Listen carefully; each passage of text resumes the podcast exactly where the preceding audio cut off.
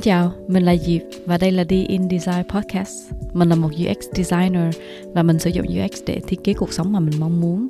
Nếu bạn cũng muốn có một cuộc sống do tự mình thiết kế, hãy cùng mình lắng nghe và bắt đầu.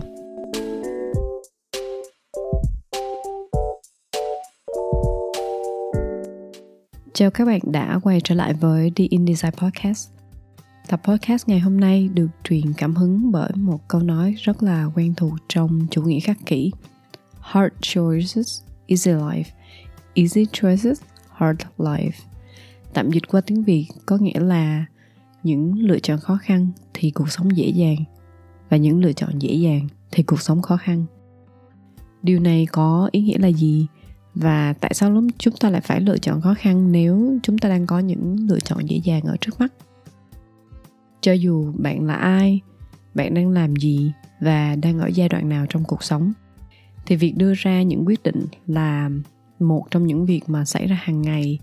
Có thể là mình sẽ không nhận ra nó nhiều, nhưng thực ra nó xảy ra hàng ngày và mình phải có hàng trăm tính, có khi là hàng ngàn lựa chọn mỗi ngày.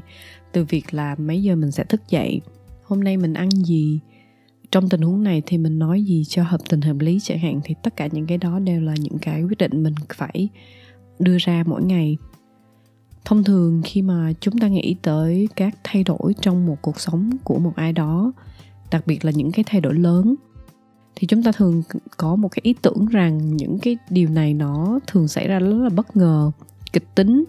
Uh, nó phải có một cái sự kiện gì đó gọi là mang tính thay đổi lớn, có cái gì đó nó kinh thiên động địa, nó là, gọi là, chấn động để mà một người sẽ phải thay đổi cái cuộc sống của người ta ngay trong cái tình huống, trong cái khoảnh khắc đó.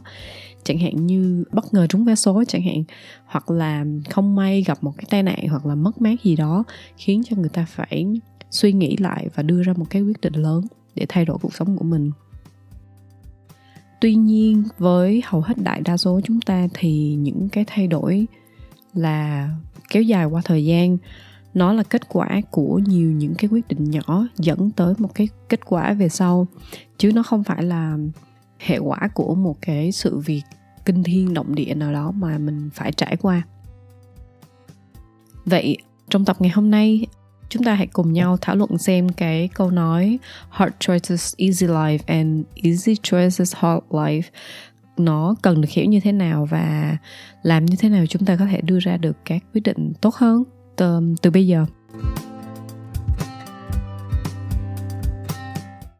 Đầu tiên mình muốn các bạn hãy nhớ lại uh, bây giờ hãy cùng mình nhớ lại một số người bạn của bạn trong quá khứ. Những người bạn đó có thể là bạn học cùng lớp bạn học cùng trường có thể là bạn đồng nghiệp cũng có thể là bạn cùng xóm hoặc là kể cả anh chị em trong gia đình của mình. Vậy, những người đã từng học giỏi nhất lớp hoặc là nhất trường bạn, bây giờ những bạn đó đang ở đâu và đang làm gì? Những người đã từng gặp khó khăn hơn trong cuộc sống hoặc là gặp một chút khó khăn hơn ở trường thì bây giờ họ đang ở đâu và đang làm gì? Tất cả những ai lúc đó học cùng một lớp và tất cả những ai có cái kết quả học tập lúc đó gần giống nhau thì có phải là họ đang cùng ở một nơi, có một cái cuộc sống na ná nhau, hay là tất cả mọi thứ đều khác nhau? Thì mình đoán là có thể là có một vài cái tên hoặc là một vài cái khuôn mặt đang hiện lên trong đầu các bạn. Và để trả lời cho tất cả những cái câu hỏi này á, thì mình chắc chắn có thể là mình không biết các bạn là đang nghĩ về ai hoặc là các bạn đang ở trong tình huống nào và uh, kết quả của cái những người mà hiện lên trong đầu bạn là như thế nào. Nhưng mình mình chắc chắn mình tin một cách chắc chắn rằng tất cả những ai lúc trước học cùng một lớp hoặc là kể cả có những cái kết quả học tập giống nhau ở trường lúc trước thì cho tới bây giờ không phải là tất cả mọi người đều ở cùng một chỗ hoặc là làm cùng một công việc khác nhau và kể cả cuộc sống của họ cũng sẽ có rất là nhiều những cái điểm khác nhau. Nó không phải giống nhau. Vậy thì câu hỏi tiếp theo mà mình muốn đặt ra ở đây có nghĩa là tại sao mỗi người lại có một cái cuộc sống rất là khác nhau như vậy? Ừ, tại vì cái xuất phát điểm ban đầu là tất cả mọi người đều cùng học cùng một lớp này, có kết quả học tập giống nhau này, tất cả mọi người đều đến từ một khu vực này. Và kể cả là có những trường hợp là có một vài người là cùng lớn lên trong cùng một cái điều kiện gia đình luôn. Thì tại sao tại sao tất cả mọi người lại bây giờ lại đang ở một cái, những cái cái điểm rất là khác nhau trong cuộc sống?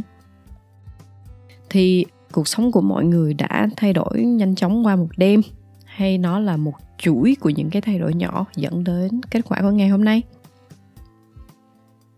Thì có rất là nhiều cái yếu tố bao quanh cái việc là tại sao mọi người đang ở những cái điểm rất là khác nhau trong cuộc sống. Nhưng có một cái yếu tố rất là quan trọng và mình nghĩ có thể là một trong những cái yếu tố cốt lõi nhất, đó chính là họ đã có những cái lựa chọn khác nhau họ đã có những cái quyết định khác nhau thông qua thời gian. Và những cái quyết định những lựa chọn này nó dẫn tới một cái kết quả khác nhau để ngày hôm nay tất cả mọi người đang có những cái cuộc sống khác nhau ở những cái thời điểm khác nhau trong cuộc sống. Chúng ta là kết quả của những gì chúng ta lựa chọn. Từ những năm 2010, 2011 thì khi mà mạng xã hội bắt đầu phổ biến ở Việt Nam chẳng hạn như là Facebook thì mình cũng có tham gia Facebook. Và thông qua mạng xã hội thì ở giai đoạn đó mình bắt đầu có được kết nối nhiều hơn với bạn bè đặc biệt là những bạn cũ thời cấp 2, cấp 3 của mình. Và mình có được một số cái nhìn vào cuộc sống của họ thông qua những gì được chia sẻ trên mạng xã hội thì ở giai đoạn đó mình vẫn là mới có 20, 21 tuổi thì mình vẫn đang rất là loay hoay, mình chẳng biết là mình đang làm gì với cuộc đời mình nữa. Vừa tốt nghiệp có một công việc thì sáng vào văn phòng, chiều tan ca thì lại về la ca cùng với bạn bè đi ăn chỗ này, đi chơi chỗ kia. Thực sự là cũng không biết là là không có cái suy nghĩ gì nhiều về việc là tương lai của mình ở lúc đó là như thế nào trong khi đó khi mà mình mình có kết nối với các bạn mình ở trên trên mạng xã hội á, thì mình có nhìn thấy một số bạn cũ này có một số bạn đã tốt nghiệp đại học ở nước ngoài này um, đang đi thực tập ở những công ty lớn những công ty mà mình mình chưa bao giờ dám mơ tới luôn á. Cảm giác nó không phải nằm trong tầm với của mình thực sự là quá sức tưởng tượng và mình không dám mơ tới. Cũng như có những bạn bắt đầu làm đi du lịch này nhìn ngắm thế giới này uh, được đi tới những cái vùng đất rất là xa mà mình cũng lúc thời điểm đó mình chưa bao giờ dám nghĩ là sẽ có một lúc mình được đi tới để xem nó như thế nào chẳng hạn. Uh, thậm chí là có bạn còn xuất bản sách là mới hơn hơn 20 tuổi thôi mà đã xuất bản sách rồi và được mời quay trở lại trường đại học để làm uh, giảng viên nữa. Thì thật sự thực sự lúc đó mình chỉ dám nhìn từ xa và kiểu như là wow thật là ngưỡng mộ. Mình sẽ không bao giờ không bao giờ mình đạt tới được cái cái ngưỡng như vậy thì dần dà về sau khi mà mình có được những cái sự phát triển uh, hơn nữa và có những cái sự trưởng thành hơn nữa thì mình dần dần đặt ra những câu hỏi trong đầu và mình dần dần có những cái câu hỏi chẳng hạn như những cái thành công sớm như vậy nó đến tới với mọi người thì nó xuất phát từ đâu? Tại vì uh, những bạn này tức là cũng cũng là những người đã học chung trường và chung lớp với mình. Gia đình của họ cũng không phải là những gia đình mà gọi là có điều kiện kinh tế rất là mạnh để mà có thể chu cấp cho cho cho bạn hoặc là như thế nào. Cho nên mình rất là tò mò, mình bắt đầu hỏi là tại sao tại sao cùng một cái cái hoàn cảnh như vậy, hoặc những cái hoàn cảnh na ná như vậy nhưng mà người ta lại gặt hái được những cái thành công rất là lớn từ rất là sớm. Thì theo một cái quá trình mình quan sát và mình cũng có theo dõi những người bạn này tại vì mình thực sự rất là ngưỡng mộ thì mình nhận ra là tất cả những người mà đã đạt được những cái thành công sớm như thế này á, thì thực ra người ta đã phải có những cái quyết định khó khăn từ rất là sớm. Từ khi mà mình còn rong rủi đi chơi thì họ đã phải ra những cái quyết định rất là khó khăn trong cuộc sống để dẫn tới việc là về sau đó thì họ lại đạt được những cái thành công sớm hơn trong cuộc sống so với mình chẳng hạn như để tốt nghiệp được đại học ở nước ngoài uh, được đi thực tập ở những công ty lớn thì cũng có nghĩa là khi mà các bạn vừa tròn 15, 16 tuổi mà còn chưa hiểu rõ về bản thân mình như thế nào, chưa biết mình muốn gì, còn chưa biết rõ về cuộc sống ngoài kia nó ra sao thì các bạn đã phải ra quyết định là phải đi nước ngoài, phải ra quyết định là đi du học, đi nước ngoài một thân một mình bắt đầu lại um, tất cả mọi thứ uh, ở một cái môi trường mới. Và ở cái môi trường đó lại còn phải cố gắng cố gắng mỗi ngày để mà có thể phát triển được một cách tốt nhất để sau đó có thể tốt nghiệp ra và có thể tìm được công cơ hội việc làm mà có thể cạnh tranh ở thị trường thế giới. Thì hãy tự tưởng tượng xem là khi mà mình vừa mới 10, 15 16 tuổi thì mình đã biết gì đâu đúng không? Thì trong cái giai đoạn của cái tuổi dậy thì đó thì cái khả năng mà mình ra quyết định nó vẫn còn rất là thấp tại vì trong lúc đó cái đầu óc mình nó vẫn còn bị ảnh hưởng bởi rất là nhiều cái thứ hormone của cái tuổi dậy thì mình mình chưa thể nào mà mình ra được những cái quyết định mà ảnh hưởng tới cả cuộc đời mình sau này như vậy. Nhưng mà ở thời điểm đó các bạn đã ra được những cái quyết định mà khó khăn hơn rất là nhiều so với bạn cùng trang lứa để mà đạt được những cái thành công sớm hơn sau này. Có thể là mình sẽ nói là ok, những bạn mà đi nước ngoài từ sớm như vậy có cơ hội phát triển ở nước ngoài. Thì cũng có thể là người ta đã có một cái mức độ, gọi là, có sự thông minh thiên bẩm chẳng hạn, hoặc là có những cái tài năng nhất định uh, để mà có thể đạt được những cái thành công rực rỡ như vậy uh, từ rất là sớm.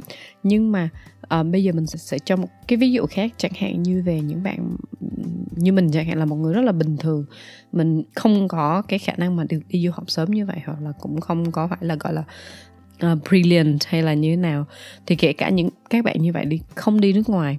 Thì việc mỗi ngày thay vì mình nhượng bộ mình lựa chọn việc giải trí này mình lựa chọn việc xem phim thay vì mình lựa chọn việc đi la cà cùng bạn bè thì các bạn sẽ có những cái lựa chọn khó khăn hơn đó là về nhà làm bài tập. Nó rất là nhàm chán khô khan đúng không?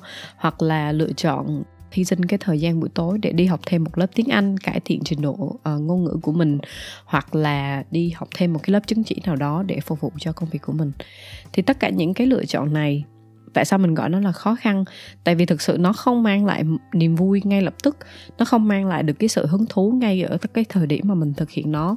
Tại vì nếu mà việc, mình so sánh giữa việc mà đi chơi cùng bạn bè và buổi tối là sau một ngày làm việc hoặc là sau một ngày đã học tập nhiều rồi, mà buổi tối lại còn cố gắng đi học thêm một lớp nữa thì có phải là nó rất là khó không? Nó đòi hỏi một cái sự kiên nhẫn, một sự kiên trì nhất định và nó cũng đòi hỏi một cái sự cam kết và, và hy sinh cả hy sinh về thời gian này hy sinh cái niềm vui uh, của những cái việc giải trí này và cả hy sinh cái thời gian công sức của bản thân nữa. Thì những cái lựa chọn này ở cái thời điểm mà mình ra quyết định thì nó là những cái lựa chọn khó khăn khó khăn hơn việc lựa chọn những cái thú vui tạm thời. Cho nên đó cũng là cái lý do tại sao khi mà phỏng vấn xin việc hoặc là khi mà mình tìm hiểu profile về một ai đó thì hầu hết các hệ thống hoặc là um, xã hội hiện tại của mình á, thì cũng còn dựa rất là lớn vào bằng cấp và chứng chỉ. Tại vì việc kiểm tra thông tin và kiến thức kinh nghiệm của một người liên quan tới một lĩnh vực á, thì là một chuyện. Nhưng mà cái việc mà mình có thể tốt nghiệp được một cái khóa học này, hoặc là tốt nghiệp được một cái chương trình học này và nhận được bằng cấp chứng chỉ ở cuối khóa học thì nó chính là một cái sự đảm bảo cho việc là bạn có thể cam kết về công sức, bạn có những cái cam kết về thời gian, bạn cũng có đủ kỷ luật với bản thân qua một cái thời gian dài để mà đạt được tới cái kết quả cuối cùng. Hay nói một cách khác thì những cái chứng chỉ, những cái bằng cấp như vậy nó cũng là một cái bảo chứng cho cái độ tin cậy của bạn thì hầu hết những người bạn này những người mà đã ra những cái quyết định khó khăn từ sớm trong cuộc sống á, thì mình quan sát hiện tại mình thấy cuộc sống của mọi người hiện tại đều rất là tốt. Trên mức bình thường thì đó là cái quan sát của mình. À, và hầu hết tất cả các khía cạnh của cuộc sống của mọi người đều trở nên có vẻ là nhẹ nhàng và hạnh phúc hơn rất là nhiều tại vì mọi người đã xây dựng được một cái platform rất là vững cả về tài chính này gia đình này sức khỏe này thành ra những cái lựa chọn khó khăn từ ban đầu thì về sau này nó sẽ bắt đầu giúp mình uh, có được một cái cuộc sống dễ dàng hơn. Đó là tại sao cái phần của câu nói gọi là hard choices easy life.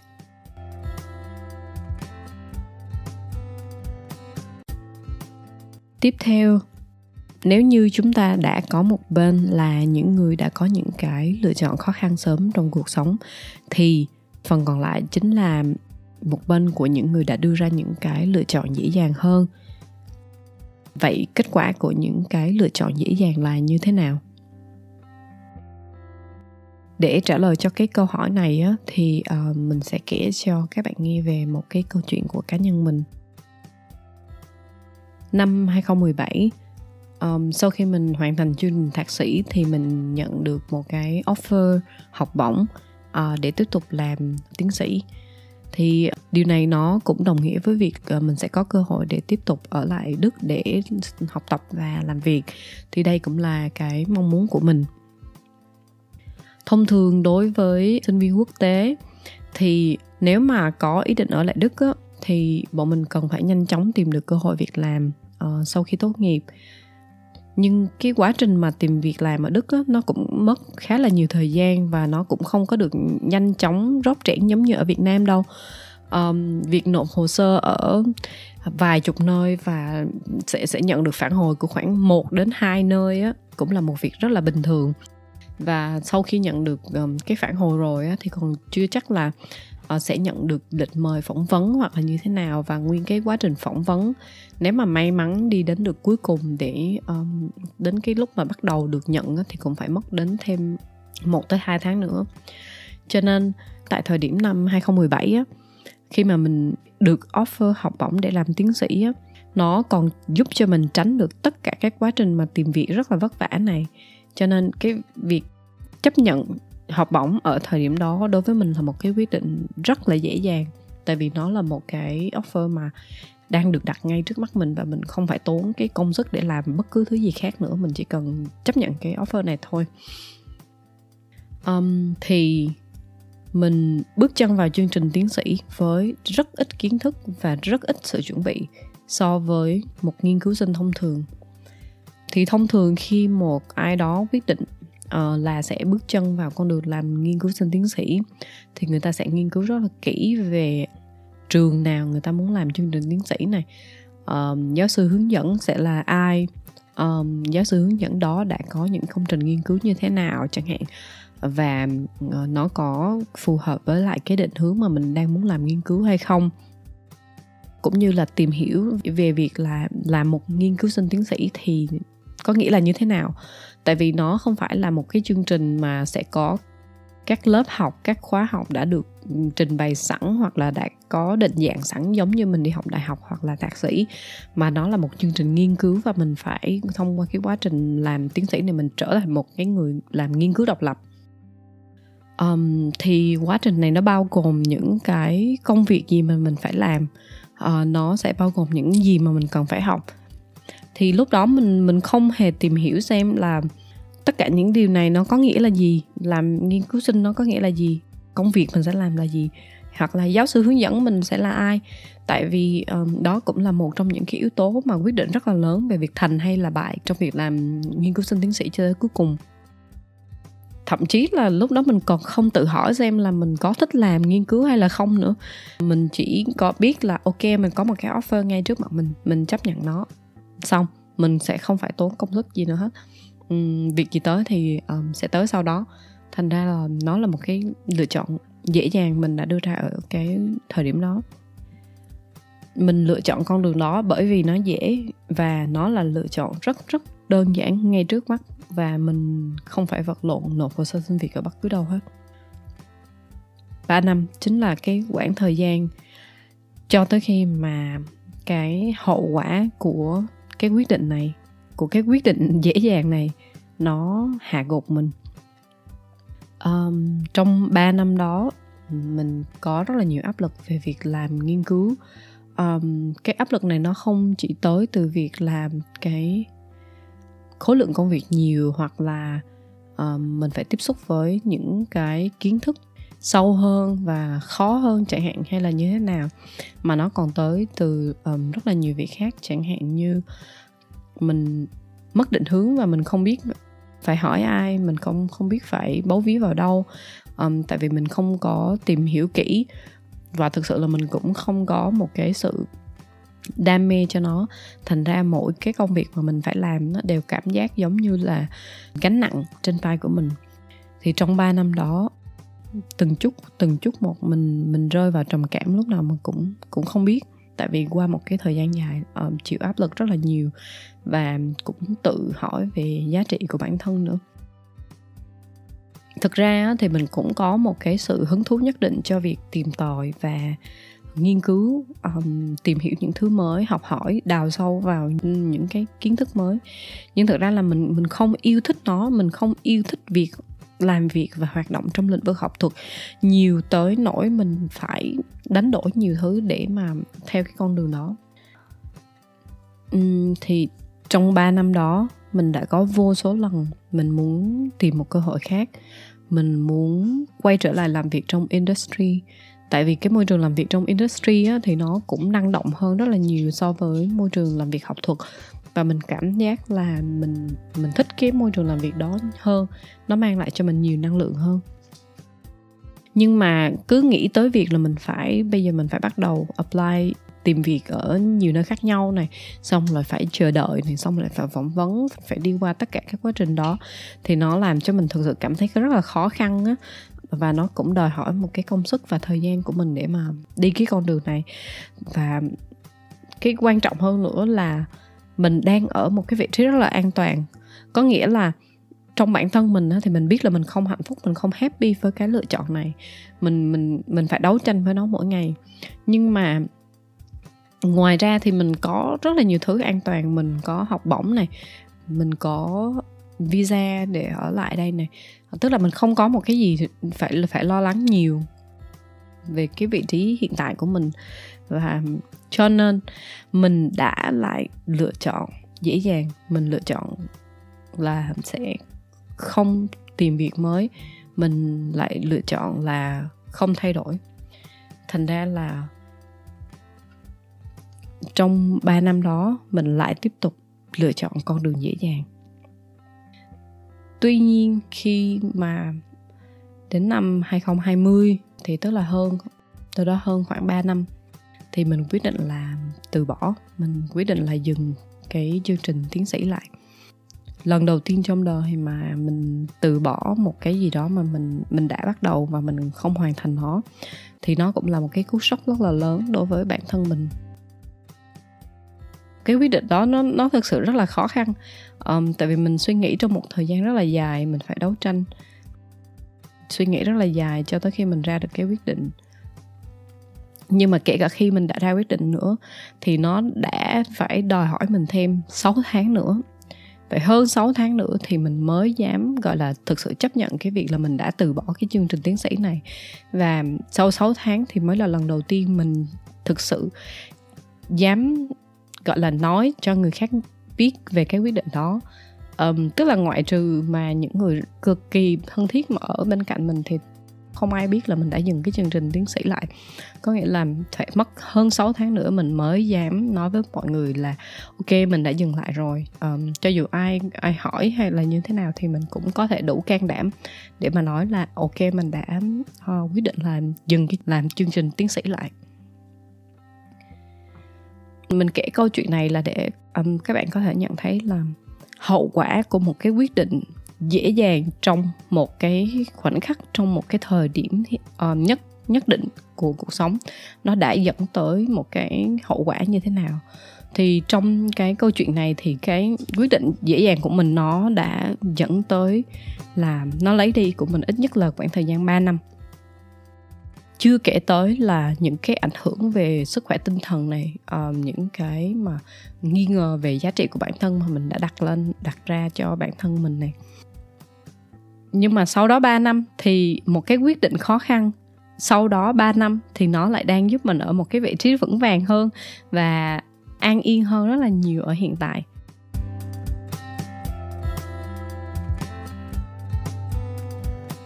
Ở thời điểm chúng ta ra quyết định thì thường chúng ta không thấy được toàn cảnh những cái kết quả từ sự lựa chọn của mình sẽ xảy đến trong tương lai như thế nào. Tuy nhiên, hầu hết chúng ta lại rất là thông minh. Chúng ta thông minh nhiều hơn chúng ta nghĩ. Chúng ta thường đều có một cái cảm giác rất là chính xác về việc là cái lựa chọn nào đang là cái lựa chọn tốt hơn cho mình ở thời điểm hiện tại. Chẳng hạn như lựa chọn đọc sách thì sẽ tốt hơn là lựa chọn đi xem phim. Lựa chọn dọn dẹp nhà ngay bây giờ sẽ tốt hơn việc là để nhà bẩn, chẳng hạn như vậy hoặc là lựa chọn đi học thêm một cái gì đó thì sẽ tốt hơn là chỉ sử dụng thời gian ờ, vào buổi tối để xem tivi nhưng thực ra chúng ta cũng lại rất là rất là giỏi trong cái việc là tự lừa bản thân mình hoặc là tự convince bản thân mình để lại lựa chọn những cái option mà nó nó dễ dàng hơn. Cho nên gọi là vừa thông minh lại vừa mù quáng. Thì mình cho rằng tất cả mọi quyết định nó đều sẽ dẫn tới những cái hệ quả khác nhau. Và cái việc là mình mình muốn cái hệ quả nào thì uh, đó là nằm trong cái tầm tay của mình quyết định. Việc lựa chọn sự dễ dàng ở hiện tại hay là mình sự mình lựa chọn cái sự dễ dàng bền vững cho tương lai thì tất cả là do chúng ta quyết định. Chúng ta là kết quả của những gì chúng ta lựa chọn. Mình hy vọng tập podcast này đã có thể giúp bạn có được một cái nhìn có chủ đích, có ý thức hơn về những cái quyết định mà mình đưa ra mỗi ngày để mình có thể đưa ra được những cái quyết định tốt hơn. Những quyết định nhỏ nhưng mà tốt hơn mỗi ngày và qua thời gian nó sẽ giúp mình xây dựng được một cái tương lai tốt hơn ờ, một cuộc sống dễ dàng hơn. Trong tập tiếp theo, mình sẽ thảo luận sâu hơn về cách làm thế nào chúng ta có thể đưa ra được những định tốt hơn cho cuộc sống của mình. Cảm ơn bạn đã lắng nghe và hẹn gặp lại ở tập tiếp theo.